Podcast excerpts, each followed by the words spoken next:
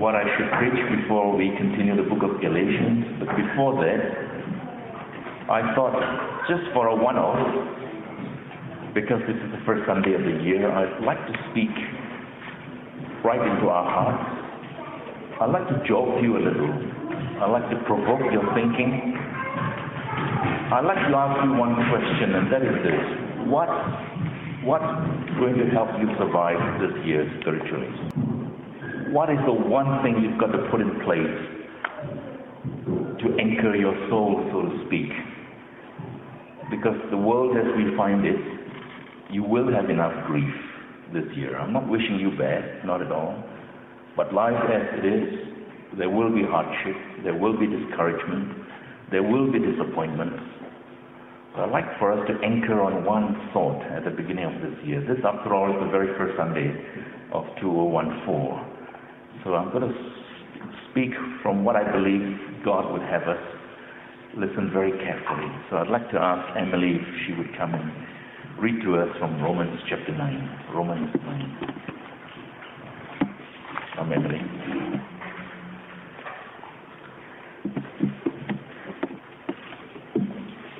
Um, Romans chapter 9, verses 6 through 21. But it is not as though the word of God has failed. For not all who are descended from Israel belong to Israel, and not all are children of Abraham because they are his offspring. But through Isaac shall your offspring be named. This means that it is not the children of the flesh who are the children of God, but the children of the promise are counted as offspring. So this is what the promise said. About this time next year I will return, and Sarah shall have a son.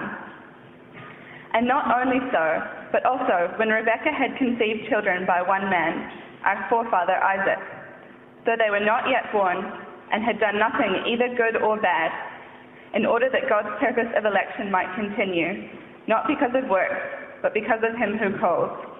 She was told, The older will serve the younger. As it is written, Jacob I loved, but Esau I hated. What shall we say then? Is there injustice on God's part? By no means. For he says to Moses, I will have mercy on whom I have mercy, and I will have compassion on whom I have compassion. So then it depends not on human will or exertion, but on God, who has mercy. For the scripture says to Pharaoh, For this very purpose I have raised you up that I might show my power in you, and that my name might be proclaimed in all the earth. So then he has mercy on whomever he wills, and he hardens whomever he wills. You will say to me then, Why does he still find fault? For who can resist his will? But who are you, O man, to answer back to God?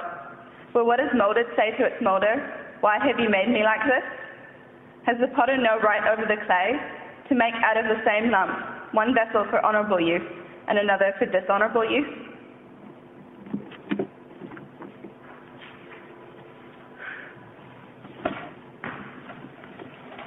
I've kind of set the tone, I believe, both from what I said before the reading of this passage and the reading of this passage. The thing is this December 31st, 2014 will find you where? I thought a lot about it myself. December 31st, 2014 will either find you in a very good place, bright place, encouragement, blessings. It could very well find some of you in a very dark place, a place of despair, a place of bitterness, dissatisfaction, disappointment. It could work out either way. Of course, it could lie in between It could be a pale place, a gray place, neither bad nor good. But whatever it is, what's going to make a difference with how you're going to cope with what is in store for you? See, we all stand this morning on the very first page of a new calendar. We all do. And undoubtedly, you will face what you will face. I'm not a prophet, so I know nothing of what you will face. But it is in God's. Remember Psalms 139, 17, I think? All the days of my life are written in your book before one of them ever came to be. And so December 31st is a day that has already been written in God's book. He knows what it is for you. But the question is this how you survive this year will very much depend on who your God is. That's why knowing God is huge. And that's why Packer wrote an entire book, Knowing God. Knowing God is everything. So much will depend on who your God is and who you believe your God to be. Now, let me start by putting it this way, and this is to my shame that I say this. For several years in my own ministry back home in Malaysia, I believed in free will and I taught free will. And because I taught apologetics with regards to the problem evil, I dwell a lot on free will. Looking back now, older and wiser, I could not find one single verse that supports that. Strange as it may sound. Indeed, I keep coming across one verse after another that speaks of God's sovereignty. And this passage is as good as any. the passage that has just read out to us. If you keep your finger on the text, if you look at verse 11, it's very strange. Though Jacob and Esau were not yet born, and therefore couldn't have committed any crime, couldn't have done anything wrong, either good or bad. Look at verse 11. Though Jacob and Esau were not yet born, and, and had done nothing good or evil, in order that God's purpose for election may continue, not because of works, but because of him who calls, Rebekah was told, the older will serve the younger. For it is written, Jacob I loved, Esau I hated. Even before Esau was born, God already hated him. And even before Jacob was born, God already set his eyes to love him. How could I have missed that? How could I have missed that? Right from the start, Esau, the older, will be subservient to the younger. Now, this opens up a whole can of worms on the question of the justice of God. How could God be a just God when, before any one of these could have done anything wrong, one was already greatly loved, cherished, treasured, and the other hated and frowned upon? Well, verse 14 gives us the answer. Head on. Verse 14 gives us the answer head on. What shall we say then? Is there injustice on God's part? And he says, By no means. I will have mercy on whom I have mercy, and I will have compassion on whom I will have compassion. Now, this brings up the whole question of the irresistible will of God. And verse 19 brings this up. Why does he still find fault? For who can resist his will? And Paul again gives us the answer in verse 21. Has the potter no right over the clay to make out of the same lump one vessel for honorable use and another for dishonorable use? Now, people hearing a verse like that get really hot on the collar. They get they, they fume with anger. They shake their fist at God. Why would God be a God of this nature that even before we could do anything wrong or even contemplate doing anything wrong, we are already hated or loved. We are already considered as vessels of mercy to be found in heaven or vessels of wrath to be found in hell. Already predetermined right from the start. One gets really hot under the collar coming across a verse like that. You feel violated you feel that your rights have been stripped from you. You feel that everything that you will try to build around you will either come to everything or come to nothing. It's all been decided ahead of time. You feel that God is God and He will make something out of you, whatever He makes out of you. But the brutal reality is this you either embrace this or you reject it. And whether you embrace this wholeheartedly, humbly, in a submissive way, or whether you defy and fight against it will determine how you survive 2014, really. This is the basic question. Is God in control? Or is the world spinning randomly without rhyme or reason? Is your world in the hand of God? Or is your world in the mercy of some random chance circumstance that will inevitably unfold in this year 2014? I believe now more ever strongly than before that if you do not believe that God is sovereign, that He ordains every day of 2014, you have more than enough reason to despair when you come to the end of this year. But I also believe that life, hard as it is, with all its seductions and temptations to be unfaithful, so many things can go wrong with your job, with your relationships, with your health. And this is the reason why many people despair, even Christians. Because many of us have a God who is too small. And this is why J.B. Phillips wrote the book, Your God is Too Small.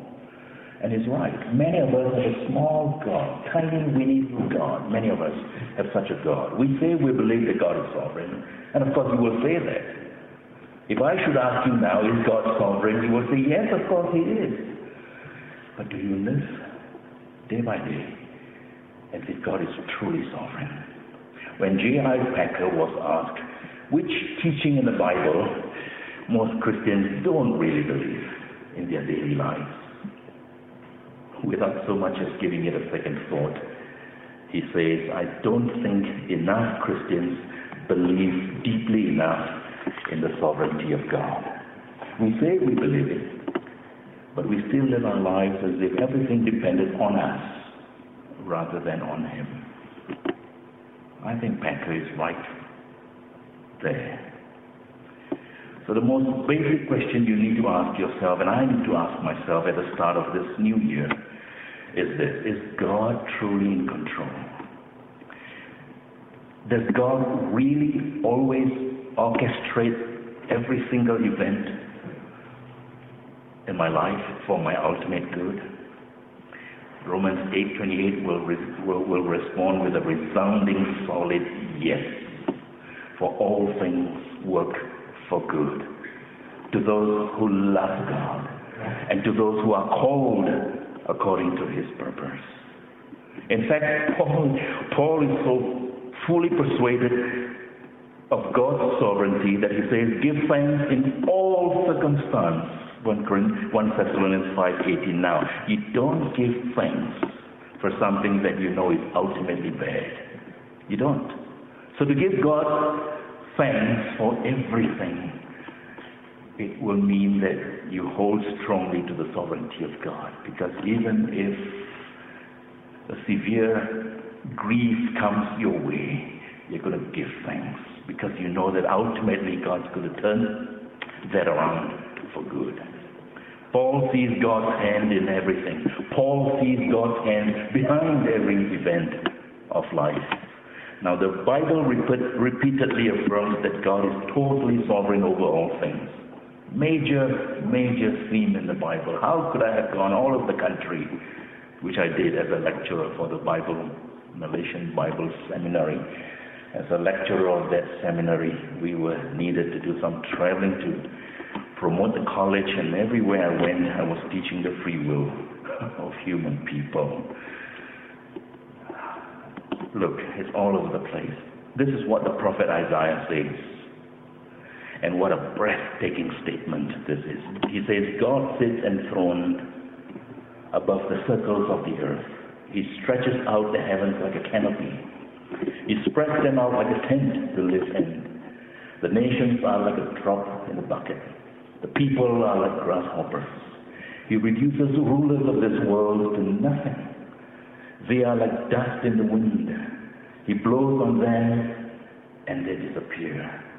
They are here tomorrow, today, gone tomorrow. And even the mightiest rulers last only a few years. He prances on stage does his thing, and then disappears. It's Isaiah 40. This must have been taken from the message, I think, Eugene Peterson. God is totally, completely, absolutely sovereign over all the affairs of human people. Nothing happens outside God's control. Nothing. Not one event happens outside God's control. God never says, oops, I never see that coming. Never. God never says that. All things happen in accordance to God's great sovereign plan. He rules over all things. He gives people their food. They open their hands and He fills them. When He hides their face, they are confounded, they are thrown into confusion. Now listen to this. When he takes away their breath, they die.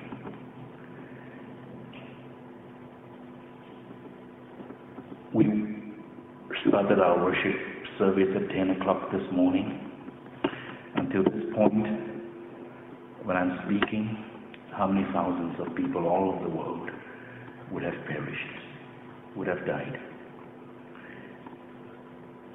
And every single one of them have been cut down by God's sovereign will. When He takes away their breath, they die. That's Psalm 104, 29. See, your very existence is in the hands of the sovereign will of God. But there's more.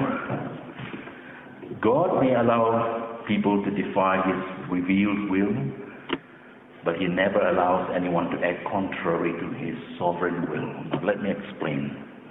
He says in his revealed will, which you can defy, thou shalt not steal. That's a revealed will of God. You and I defy that. You could go out after church is over and shoplift somewhere in Kmart. Not that I'm asking you to do so, but you could. You could defy God's revealed will but his sovereign will that no one can defy. Proverbs 16:9 A man plans his way, but the Lord directs his path. No way you can escape that. Proverbs 19:21 Many are the plans in the minds of a man, but it is the purpose of the Lord that will be established in the end. No running away from that. Proverbs 21:30, no wisdom, no understanding, no counsel can avail against the Lord. Nothing can be stacked up against him. But I like Lamentations 3:17 the best. Who can speak and let it happen unless the Lord has decreed it? Big trouble in Malaysia right now as I speak.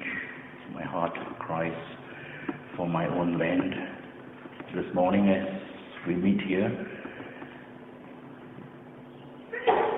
The church over there has been embroiled in huge problems with the ruling government who prohibits the use of the word Allah by Christians. But Christians are strong and they are standing up and insisting that that is the proper word to, uh, to, to address God and so all sorts of edicts are being passed, all sorts of decrees are being passed, but I take comfort in Lamentations 3:31. Who can 37? Who can speak and let it happen unless the Lord has decreed it? The point I want to drive home is this. If God is sovereign, you are really in the safest place you can ever be if you are in His will.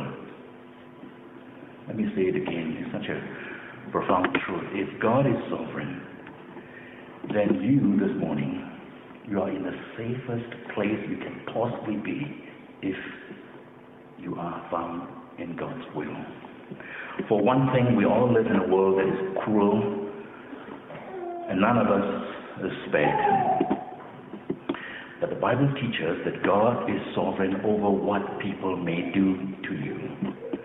If you do not believe this, you will despair.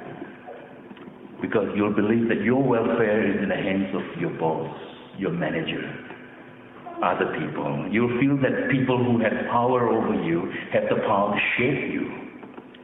Some government officials, for example, who exercise the ultimate right, whether to grant you a visa or to deny you the visa to visit a country, a professor whose position you feel will determine your future, an employer, a boss, a manager.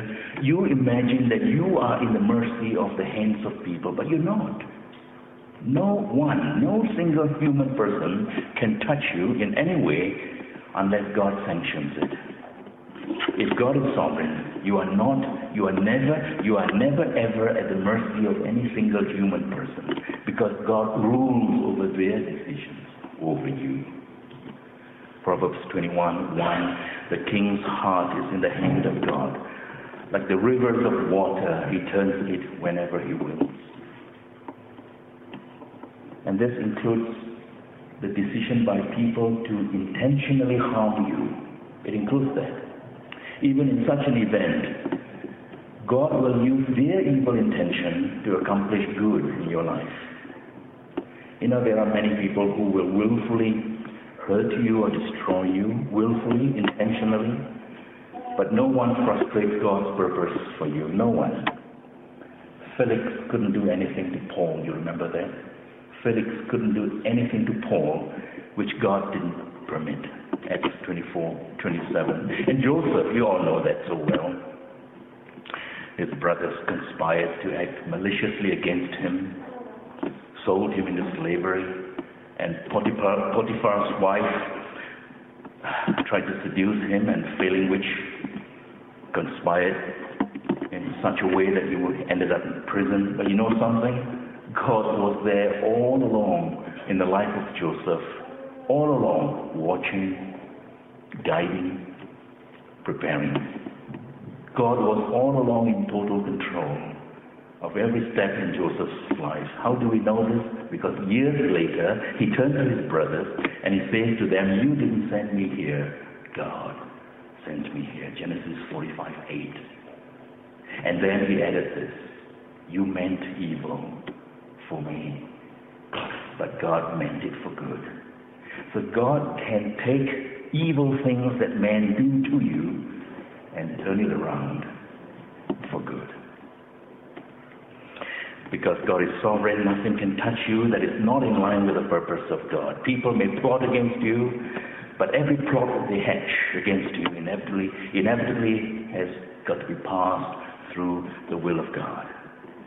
And God either permits them to do you in or He restrains them but whether God permits them to do you in or whether He restrains them, one thing you may know for sure all things work for good to those who love God, to those who are called according to His purpose.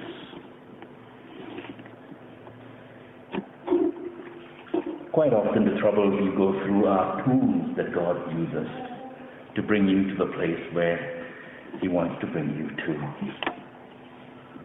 So God's sovereignty over people does not mean that no harm will come to you. It does not mean that. But it does mean that God is in control over your suffering and over your pain. And He also has in mind a beneficial purpose for you at the end. So for a child of God, there is no such thing as pain without purpose. No such thing. For a child of God, every pain has a wonderful divine purpose. And some of you listening to me this morning, you're going through some pain. Some family members whose actions really grieve you. Someone you love who's just walked right all over you, taken you for granted. An employer, perhaps a spouse, a sibling.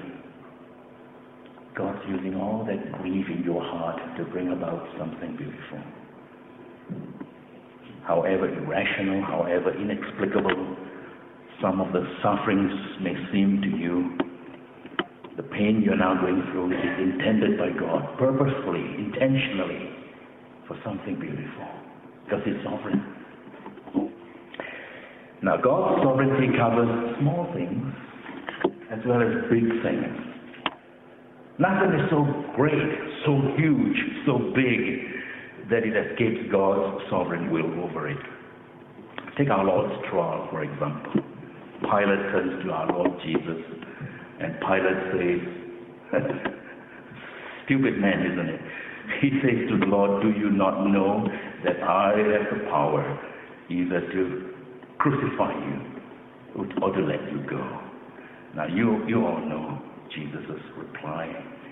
Jesus turned around quick as a flash and says to him, You have no power unless it be given to you from above. It shows that huge things, big things, God is sovereign. But it also means that small things, tiny things, God is also sovereign. Well, as we began worship service to this point in time, in the deep forest, a few birds would have fallen and died. But God knows the fall of every sparrow. Nothing too small for Him. Spurgeon, Spurgeon drives this to its logical conclusion. Spurgeon says you wake up in the morning, you rip open your curtain of your bedroom, and the sun streams in, and you take your blanket and you, you know, you flick your blanket, and you see thousands of dust motes. What's that? Dust motes. What are dust motes? You know that. They dance. Every particle of dust dance in the sunbeam. And Spurgeon says, the steps of every dance is choreographed by God the Father. Spurgeon goes to say that every leaf that falls in the forest, God ordains the timing of every single leaf, and God ordains the nature of the fall of every leaf. He choreographs, choreographs their dance. God, sovereign over small things as well as large things. Every day, through the most ordinary circumstance of life, God is totally in control. Hour by hour, day by day, week by week, month by month, year by year, decade by decade, century by century, God is watching over every circumstance of life without fanfare, but quietly, deliberately, purposefully to bring all things to be. How wrong it is when human people conclude that their lives run on a course that has no rhyme or reason. How very wrong. How very wrong. God threads and weaves every event in your life. And I mean that, every single event in your life to bring you to where He desires to bring you. Scripture says we are all each called according to His purpose, and that He orchestrates every event of your life to fulfill His purpose. Now, let me speak to your heart here. If you're going through what appears to be a hopeless situation right now in your life, whether it be job, career, a future relationship, or health, and you're finding great difficulty. You're right now not very happy, either in terms of health or relationships or jobs. You need to know one thing. And this is the one thing you need to know. And that is this not one single plan of God for you can be frustrated. Not one. When God draws up his plan for you before the foundation of this world, every single one of those plans that they plan out for you will come to pass. Will come to pass. Not a plan of God will be frustrated. In the midst of all his suffering, Job looked up. And what did Job say? I know that you can do all things. And that no purpose of yours will be thwarted. Remember that? Job 42 2. I know that you can do all things. And not a single purpose of yours will be thwarted. That's a beautiful verse if you haven't come across it. Job 42 2. Job is saying, Not a single thing that God has planned for you will ever be thwarted. And God's promise is worked out in the most minute day to day events of your life. You remember the book of Esther? Now, let me refresh your memory if you have not uh, read the book of Esther, or you, if you have, you have read it for so long ago now, you've forgotten. But remember in the book of Esther, the Jews were to be exterminated.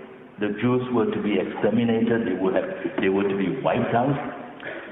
Had it not for the fact that the king got drunk. And if the king hadn't got drunk, Vashti would stay on as the queen. And we would have never have heard of the name Esther. But there is more. If Mordecai hadn't heard the two men plotting to assassinate the king and let the king know, Esther wouldn't have become queen. And had the king not forgotten to reward the two men for saving his life, Esther wouldn't have become queen. And if the king had rewarded Mordecai on the very day that, uh, rewarded the two men rather, on the very day that, that the two men helped to expose the assassination plot, Esther wouldn't have become queen. And if the king didn't have insomnia, couldn't go to bed that night, and begin to put all things together, Esther wouldn't have become queen and therefore all the Jews would never have been saved. Now, why am I saying this? I'm saying this to drive home the point that in human terms, every single daily event of your life doesn't look significant. Really, it doesn't. You go to shops, you buy some things, you come back. They're not significant. Each one, each little one, doesn't mean anything. But if you look back cumulatively at all those events stacking up, you'll be able to say, wow, God led me to this, to that, to this, and now I'm here.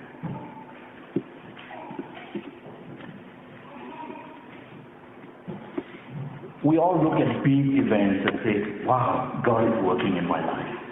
Like the parting of the Red Sea. You say, whoa, God is at work or the fire coming down and licking up the sacrifice in Mount Carmel. You say, oh, God is at work. Or the ten plagues in Egypt. You say, oh, God is at work. But a king having insomnia couldn't go to bed that night. You could say, oh, God is at work. You wouldn't say that. You couldn't see God's hand in it, really. Which one of you, when you pick up a wallet that a man has dropped and running after him to give it back to him, would say, oh, God is at work Something's happening here. You wouldn't. But God is at work in that event.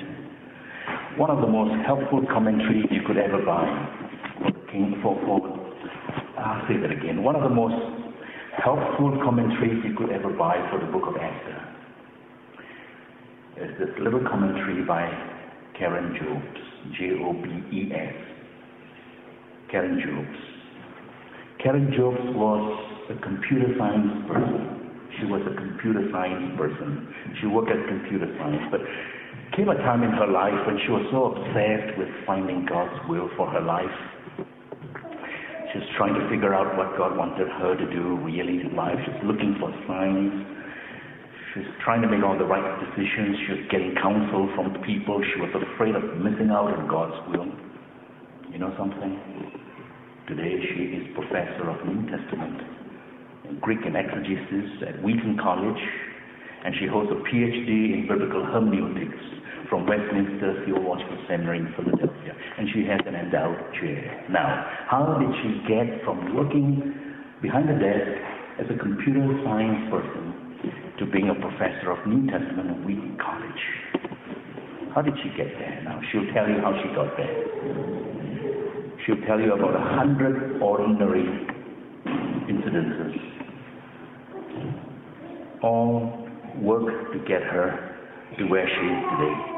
If this hadn't happened, that wouldn't have happened. If that didn't happen, that wouldn't have happened. Now, at that moment when it happened, it looked ordinary. But now looking back, she could say, if I wasn't at that spot in that time, if that person hadn't been called, if this person hadn't fallen sick, if my car hadn't broken down, Every single moment, every single event, they look pretty ordinary, pretty ordinary, but now looking back, she could stack them up together and say, God led me step by step to where I am. She's trying, she's trying to tell us this. She's trying to tell us, this is Karen Jobes, she's trying to tell us that when God works in ordinary circumstances of life, you don't see it. But when God works in extraordinary ways, through fire and storm, and wind and water, you say God is there. But when God works in ordinary way, a visit from someone, a letter you receive in the mail, a chance meeting with someone in the petrol station, you think God is not there, but He's there. God is in every single event in your life to lead you to where He has planned for you. And Karen Jobes wrote a commentary on Esther to tell us that the book of Esther is teaching us that God is totally sovereign in every circumstance of life to bring us to where He wants to bring us. If you believe this, you will be a happy person on December 31st, 2014, regardless of having lost this person in your life or having lost some huge precious thing in your life. Doesn't matter. Because you know that God is working step by step to bring you to where you are. But if you, on the contrary, do not believe in the sovereignty of God, 31st December 2014 will find you very grievous. Because you can't see God's hand in your life. So let's not just say that we believe in God's sovereignty. Let's truly believe that God is sovereign. And if God is sovereign, you will not despair. And if God is sovereign, you can bear all kinds of suffering. And if God is sovereign, you will have confidence and courage. You will not despair because you know God is at work.